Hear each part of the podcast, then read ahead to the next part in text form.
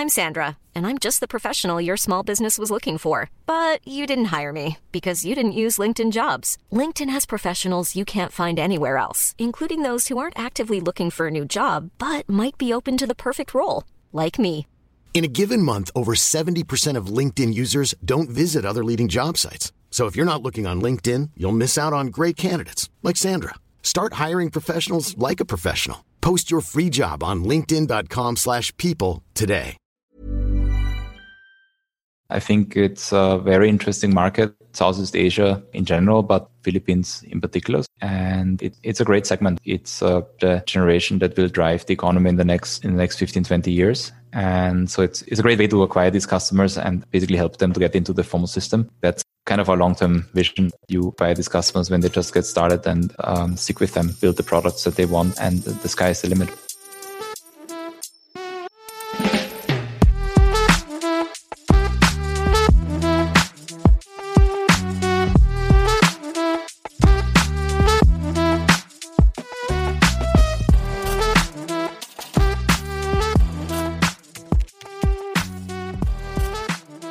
Welcome back to How to Lend Money to Strangers, the podcast about lending strategies across the credit lifecycle and around the world. Today we're visiting the Philippines, where I speak to Georg Steiger, an Austrian born entrepreneur who co founded First Digital Finance, a fintech that's using advanced machine learning algorithms and a buy now, pay later business model to extend credit to the underbanked populations of that country. So, I'm originally from Austria, from Vienna. Actually, studied law then decided I don't want to be a lawyer. Did a bit of um, tech development on the side. So I actually was a bit of a programmer for a while. And then uh, went to US to business school, met my wife there, and then we moved both to Zurich, uh, where I joined McKinsey basically in the financial institution practice. And yeah, after two years, I wanted to see a bit more growth focused market. So I uh, transferred over to Singapore office, spent then about seven years in Singapore, focusing on retail banking and um, risk management across the region. So I've worked in Indo, in uh, Philippines, a lot of time in Vietnam, Thailand, yeah, even, even Dubai. So yeah, great, great opportunity to see different markets at different stages of development.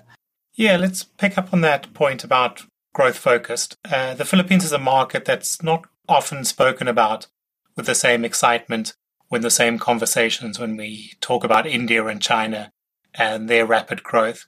But the fact is, over the last decade or so, the Philippines has often been Asia's fastest growing economy. Now, there's certainly a lot of growth that still needs to happen, but this is really a fast growing environment. It is, though, also a market that has quite a lot of diversity in terms of its level of development if we contrast some parts of Metro Manila to some of the further flung islands and provinces, it's a very different environment.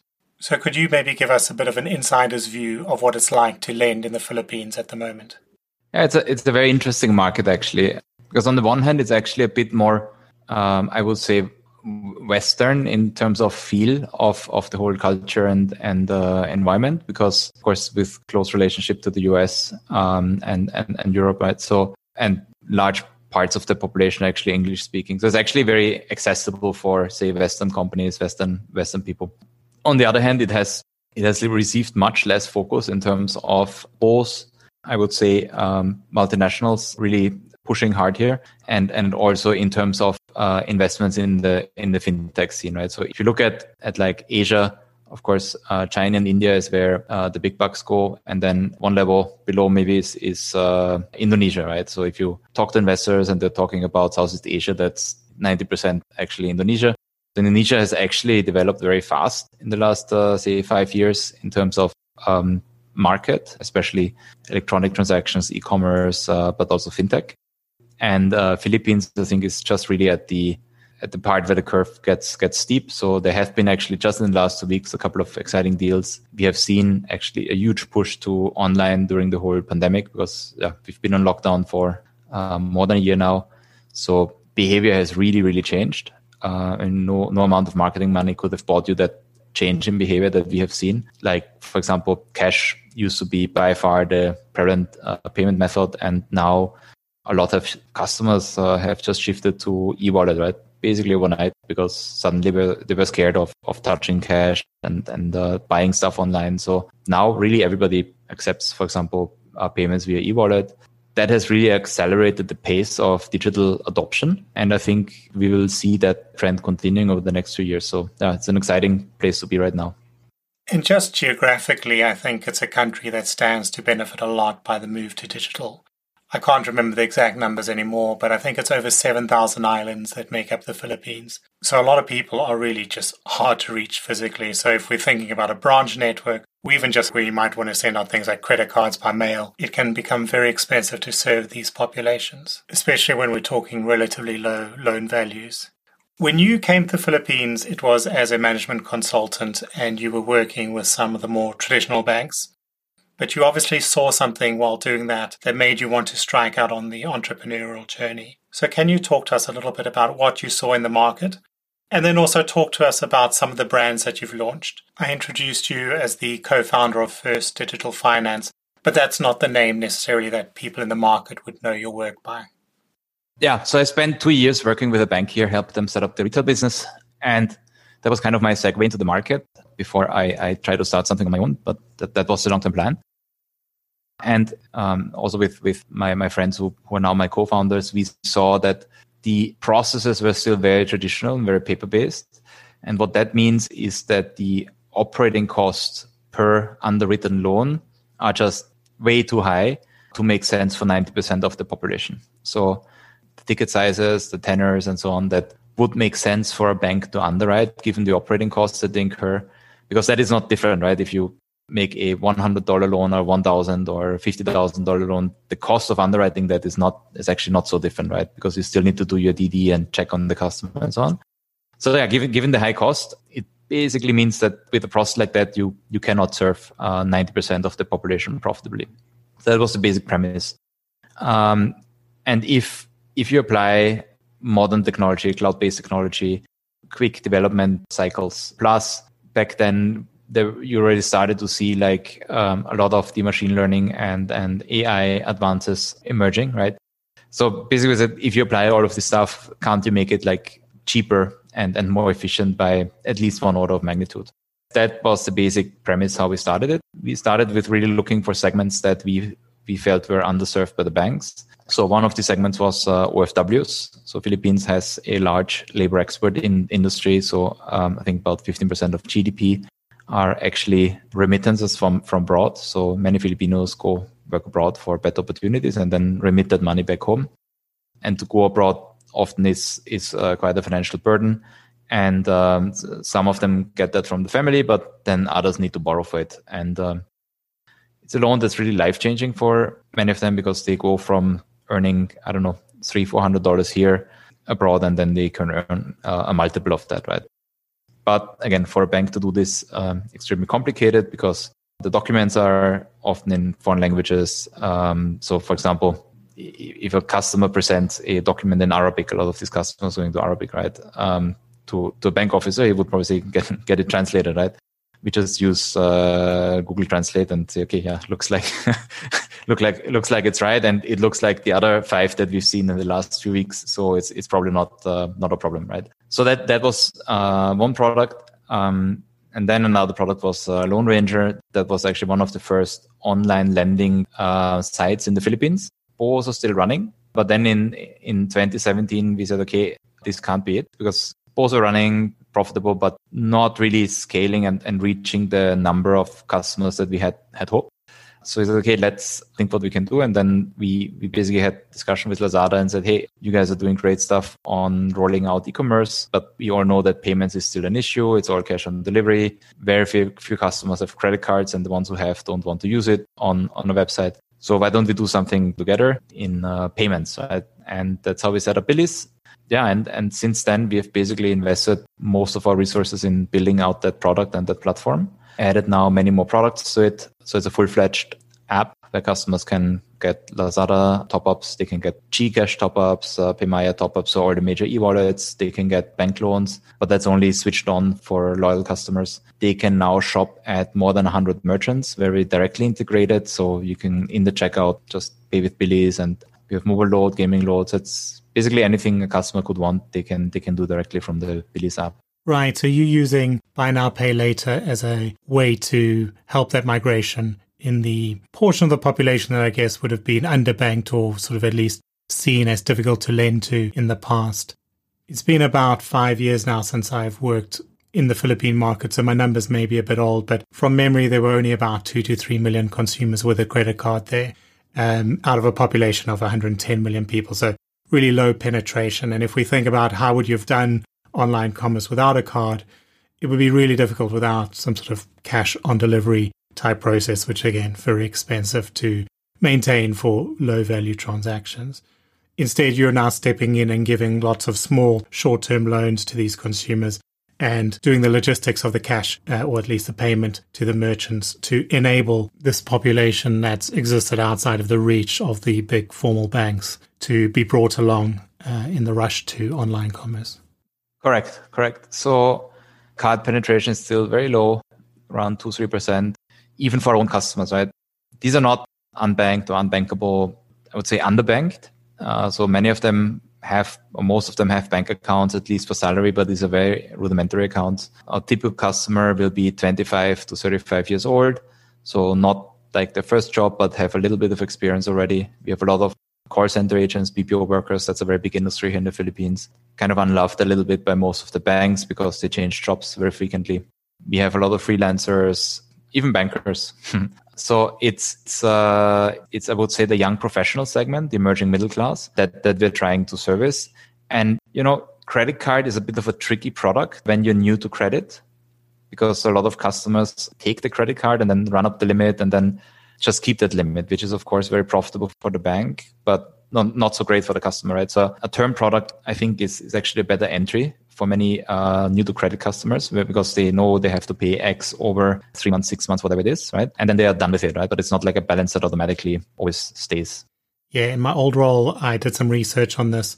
We used to call it the payment hierarchy. Essentially, you know, a consumer with multiple debt obligations falls into financial trouble. Which of those obligations gets paid first? And what we often found is that although if you look at a normal portfolio view, credit cards tend to be less risky than personal loans. When you look at these troubled consumers, invariably it's installment loan that is being paid first, and the credit card is the one that's going into default. Now, I never looked at the data in enough detail to prove it scientifically, but my gut feel is aligned with yours. That a lot of this has to do with direction of travel of balances. So, on day one, when you take out an installment loan, you can budget in your head it's kind of the most you're ever going to have to pay per month, and you pay that same amount. But for a credit card, it works the other way. You're starting with a zero balance and a zero obligation. And then over time, that will slowly build up until maybe in a year's time when you're now having to pay the full balance back.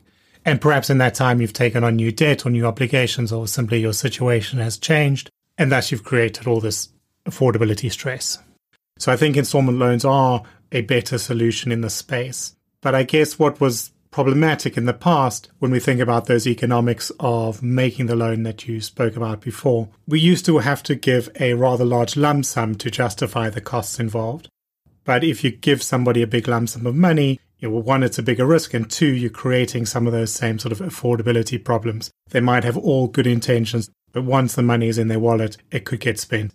So what you're doing with buy now, pay later is in some ways, I guess, like a bottom of the pyramid approach, where when I was at business school, we spoke about this idea that, you know, for us, we can go to the store and we can buy a big two liter bottle of shampoo and we can use that over four or five months and we can benefit from the savings of buying in bulk. But for low income groups, they don't have the money to make that big purchase and would in fact prefer to buy lots of small bottles, even though over time that might be more expensive in terms of the management of cash flow, they don't have that single big payment to make. And you're kind of doing that in some way from a lending point of view. So we're not going to give you one big lump sum. We're going to give you lots of smaller ones as you need it. And because each loan's smaller, you've got less risk at any one time and you're creating all these opportunities to learn. Yeah, it's like, I think they call it sachet um, products, right? This little shampoo and, and stuff, right? So it's like sachet loans. That's that's right, right? It's um, it's like training wheels, right? So we, we try to give the customer something where we're pretty sure they can afford, and as long as they're willing, they can they can pay it back again. And and you actually see that also with customers. They're quite happy to do that Of course, the, the bigger the credit can get, often the, the happier they are, but they're absolutely fine with saying, okay, I have to prove that I can actually handle this. And at least you guys give me a chance, right? And you charge me fair rates. I mean, there's a lot of payday apps in the market that charge pretty pretty high rates, which is not really helpful. We, we kind of peg it close to where the, the banks are and cards are, but much smaller tickets. Then once they prove that they can actually meet the payments, we very quickly review the limits and adjust the limits and all that is done fully automated again to, to keep the OPEX down. You are, though, tackling the problem with some pretty sophisticated analytics as well. This is not just a case of, well, it's a small loan, we'll take a gamble. You've got machine learning AI uh, modeling coming in, and based off some rather interesting data fields, you know, the traditional credit data fields, but also all sorts of alternative data sources. Yes, absolutely right. So, I mean, without that, we it would not be a model that's sustainable. So we we do review every customer. We have managed now to automate about 90% of our approvals fully. So that means uh, without any human intervention. Basically, what you do first is there's, there's always two aspects, right? One is fraud and the other one is credit on the fraud angle, just basically make sure that you you can somehow tie that loan to a customer. Right? ID is, is not very centralized here, so there's I think seven or eight different types of ID that we're accepting. Government is now launching a Philippines ID card that should be available for everyone and for lifetime. So once that is rolled out, I think the whole question of identity will be much much easier to solve. I hope there's also some API so you can check it, like similar to, to what India has done. So that would help a lot on the fraud angle and the identity angle. I'm Sandra, and I'm just the professional your small business was looking for. But you didn't hire me because you didn't use LinkedIn jobs. LinkedIn has professionals you can't find anywhere else, including those who aren't actively looking for a new job but might be open to the perfect role, like me. In a given month, over 70% of LinkedIn users don't visit other leading job sites. So if you're not looking on LinkedIn, you'll miss out on great candidates like Sandra. Start hiring professionals like a professional. Post your free job on linkedin.com slash people today.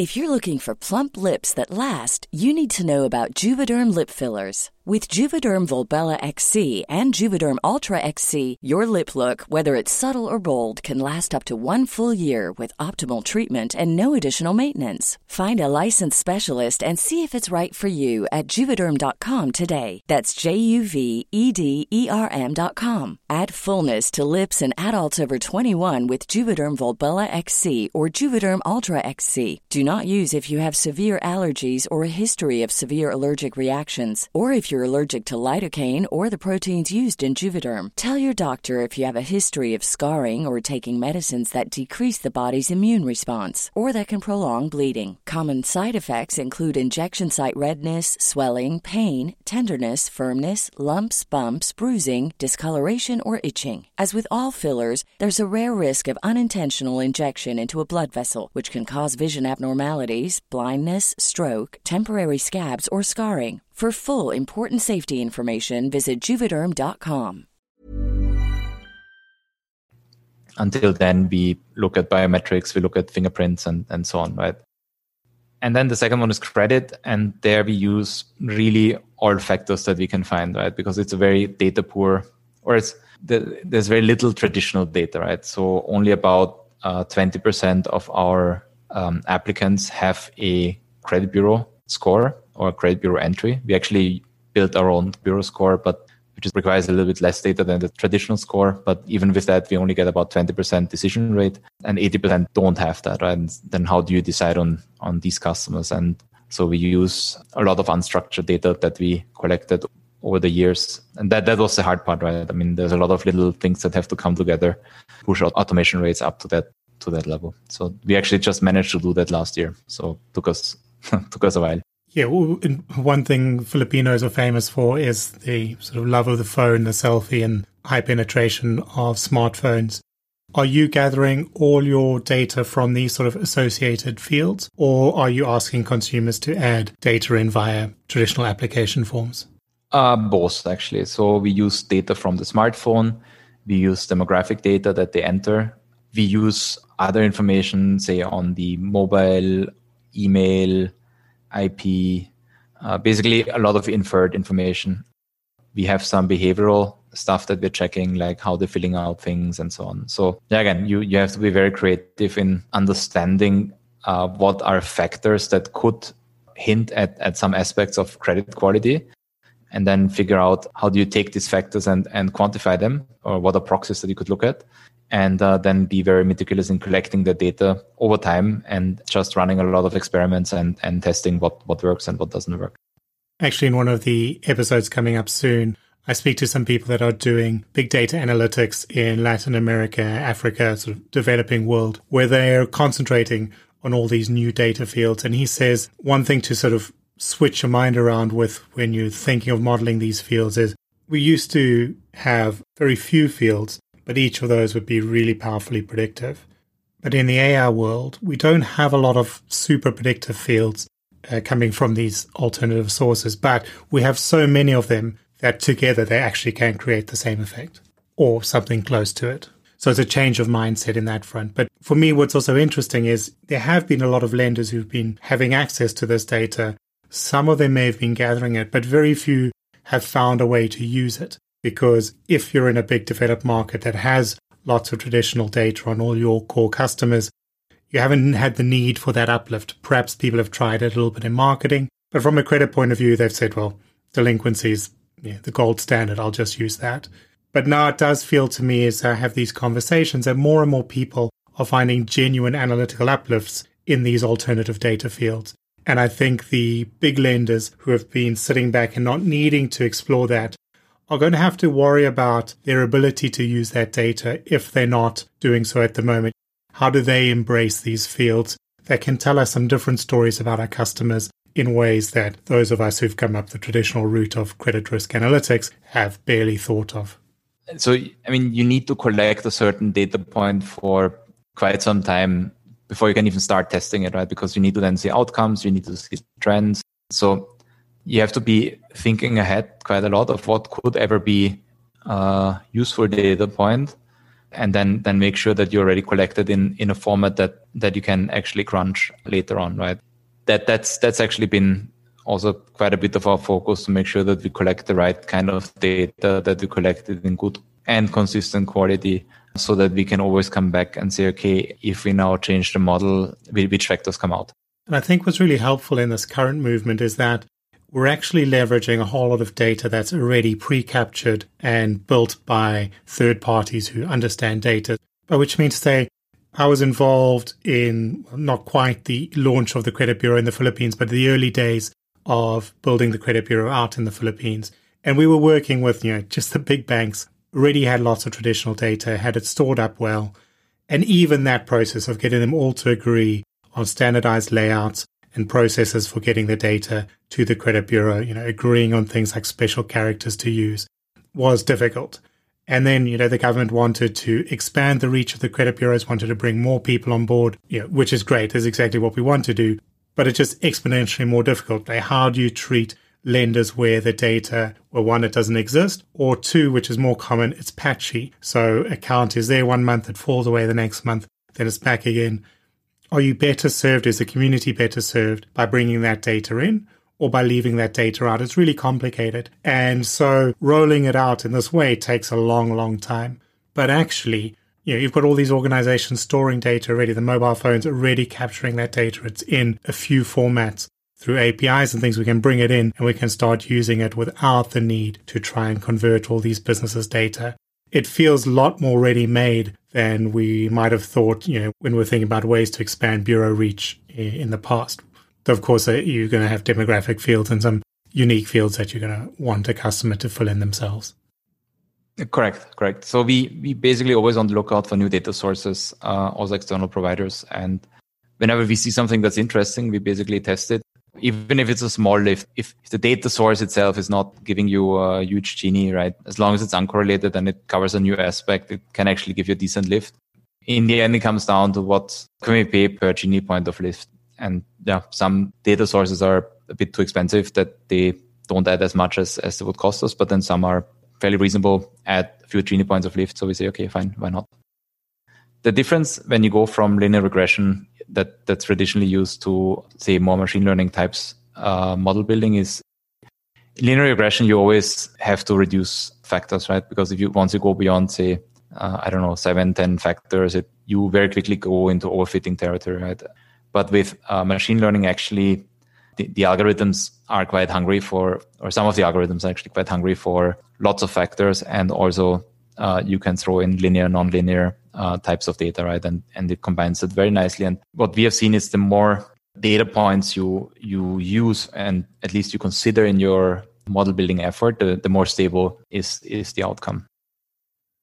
one of the concerns you get when you speak to more traditional, perhaps more conservative lenders, when you talk about using AI and machine learning to build out credit models, is a concern that it might create a sort of a black box where you don't know quite what it's doing with those thousand inputs and the worry that either internal audit or the regulator is going to push back on that. Yeah. How do you think about that process of understanding a machine learning model?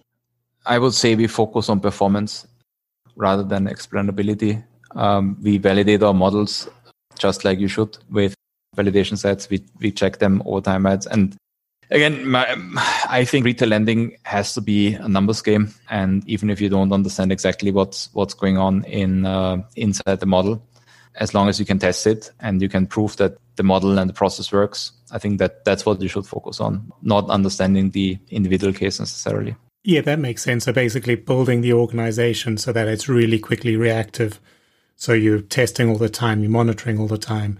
And if something goes wrong, you'll know about it immediately.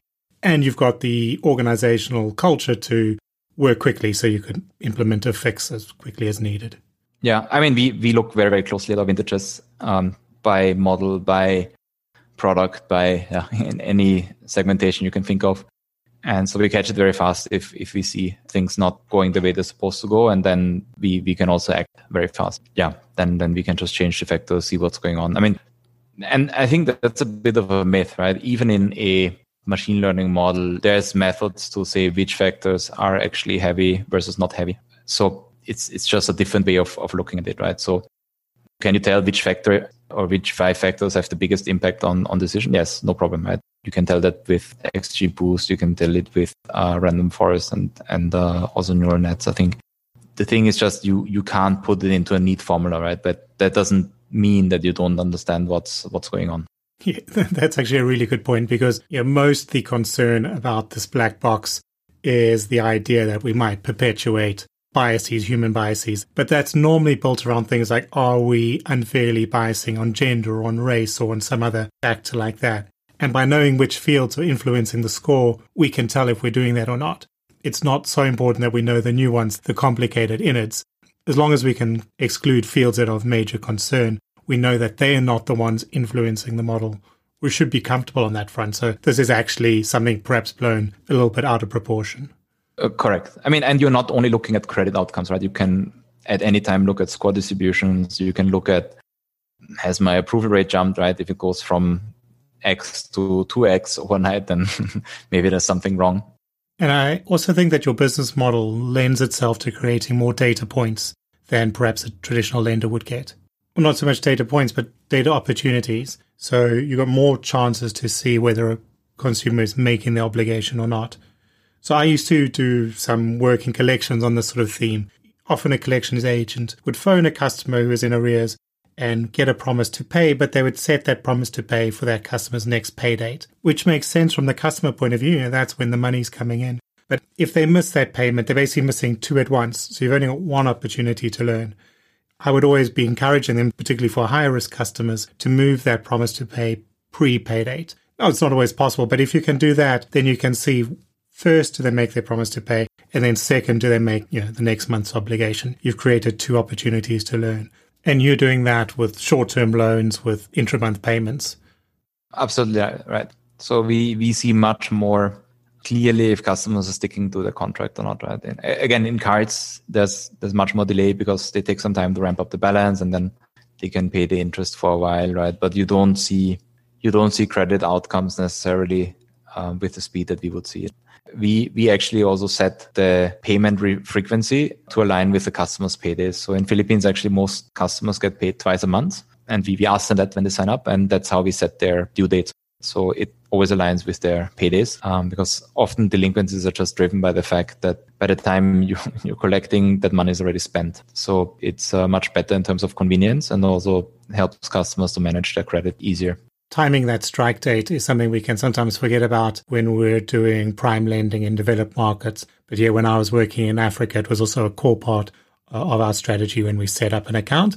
And then, you know, if they were uh, a customer of our bank, we would model it as well. What is the right day uh, in the month to run the debit order? And we would see huge differences around Christmas, for example. Let's say everybody was traditionally paid on the 25th of the month.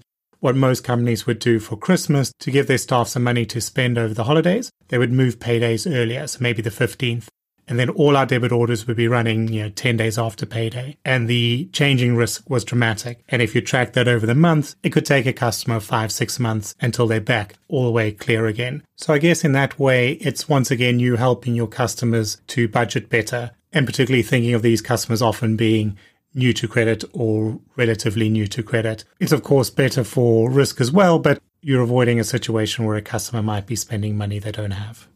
But talking of new to credit or, or, or, relatively underserved customers, do you see yourselves as a route into formal financial services for your customers? Or are you seeing your customers stay with you and kind of you alone uh, in this buy now, pay later space? Yeah, yeah. Yeah, and actually, so we do see a lot of customers I would say graduating into more traditional products. So because we we are a member of of uh, both TransUnion and, and CIC, so we report all our loans, and so we we do some customers who then after being with us for a while say, okay, now I applied for home loan or car loan, and was no problem, right? Because they saw that I have very good payment record with uh, with BillEase, and so that actually helped me to get into the financial system. Yeah, that's really great to hear, particularly in the context of some of those industries you spoke about earlier, you know, servicing the call center workers. I know from when I was there, you know, it's the biggest part of the economy, the biggest employer in the economy. And all the formal banks say that, yeah, we just from a risk point of view don't know who to lend to. And so they're going to benefit too because, you know, these are lenders with cheap capital where if they can find a low risk customer, they can reward them things like a mortgage or a car loan, you know, something can really improve their lives. Uh, but they don't know how to find them. You're creating these customers, these good low risk customers. That said, you're of course not just a route into the formal financial services. You're also a, a full on competitor because you provide a really convenient service. And I think when we talk about buy now, pay later in the developed world, it's all sold on that convenience. And I saw in a press release that you are actually even looking at some zero APR buy now, pay later offerings in the Philippines. Is that something you're able to talk about now, or is it still being launched? No, sure, sure. So we actually have a couple of offers live already. So we have a couple of merchants that have implemented this. I think it's not yet very common in the market, mostly because the expectation on the merchant side is that it's, it's very expensive. It's actually not that bad. Probably a little bit more than you would pay in, in a more developed market, just because risk is higher here. Cost of funding is a bit higher here than say in Singapore or Europe or whatever, right? But we can do zero APR loans starting at single digit subsidy rates for merchants. And that's uh, something that's really, really popular with customers, of course. These are people who have actually quite a bit of responsibility. They, they are the breadwinner. So used for like living expenses of the family and so on. So they don't have too much that stays with them. And so for them to save up for a mobile phone or computers, things like that, right, is hard because there's always some emergency that comes along. And so that money gets drained. And if you can offer them a nice installment plan, doesn't even have to be long, right? If you buy a phone for I don't know, 10, 10, 15,000 pesos. You don't need a 24 months installment. You do it three months, six months, and you can do that at it's zero APR. It's no cost to them, and so it's a very attractive product to do something also nice for for for themselves. It's such a simple idea, but it really is a model that resonates well with consumers. And we're seeing in all the discussions we have in the UK, every credit card issuer is just asking, you know, what do we know about buy now, pay later? How can they push back against these new competitors? And I'm slightly putting words into consumers' mouths, but I, I wonder if it does reflect some of those concerns we spoke about earlier with the credit card model and the tendency you know, to have this credit limit sitting there tempting you to spend. When you're doing buy now, pay later, there's none of that. The consumer is looking at an item and buying it. They don't have a limit that's sort of available to them in the back of their minds. Uh, and so it's a little bit more like an installment loan. And I wonder if that's part of that appeal, as well as obviously the low cost and the ability to, to shop online. So I'm not surprised to see it taking off, but I do love to also hear the spin that you've put on it as this route into the credit economy. The difference is really that in, in more advanced markets, you have, of course, a lot of providers for many different products already, right? So in Singapore, if you want a personal loan, you text a number with your ID and they'll, they'll give you a reply, right? Because credit bureau is like uh, with high penetration and, and they can score you very easily, right? And, and here that's not so easy to get a loan. It's, it's a bit of a hassle. Usually you have to bring like documents and so on, right? So for them, uh, since they already have their account with us, it's, uh, it's then very easy for them to just to just also migrate to other products. So the cross sell or upsell becomes very natural in the app, right? Which is which is very different from how it would look like for a card transaction or um, an offline transaction. Indeed. Uh, thank you so much, Georg. It's been an absolute pleasure having you on the show. If people want to learn more about your business, where can they look to find some more details? Uh, very easy. So they can look at uh, our website, billease.ph. So it's like Bill and Ease um, or just look in the uh, App Store, Play Store, same name for, for our app. Excellent. So thank you again, and thank you for listening. This has been How to Lend Money to Strangers, the podcast about lending strategies across the credit life cycle and around the world. So, focusing on that second part, in next week's episode, I'm doing a deep dive into the consumer credit economy in China. China is obviously a huge market and also a market that's delivering some really exciting fintech innovation. I've heard some of the headlines that have come out from that, but I wanted to go a little bit deeper. So I've brought in two experts, both of whom have worked for banks in North America before moving back to China over the last decade or so, and both playing pretty active roles eh, behind some of that growth that we've heard about. So join me for that show next Thursday on the Apple Podcast Player, Spotify, or wherever you're listening to this one.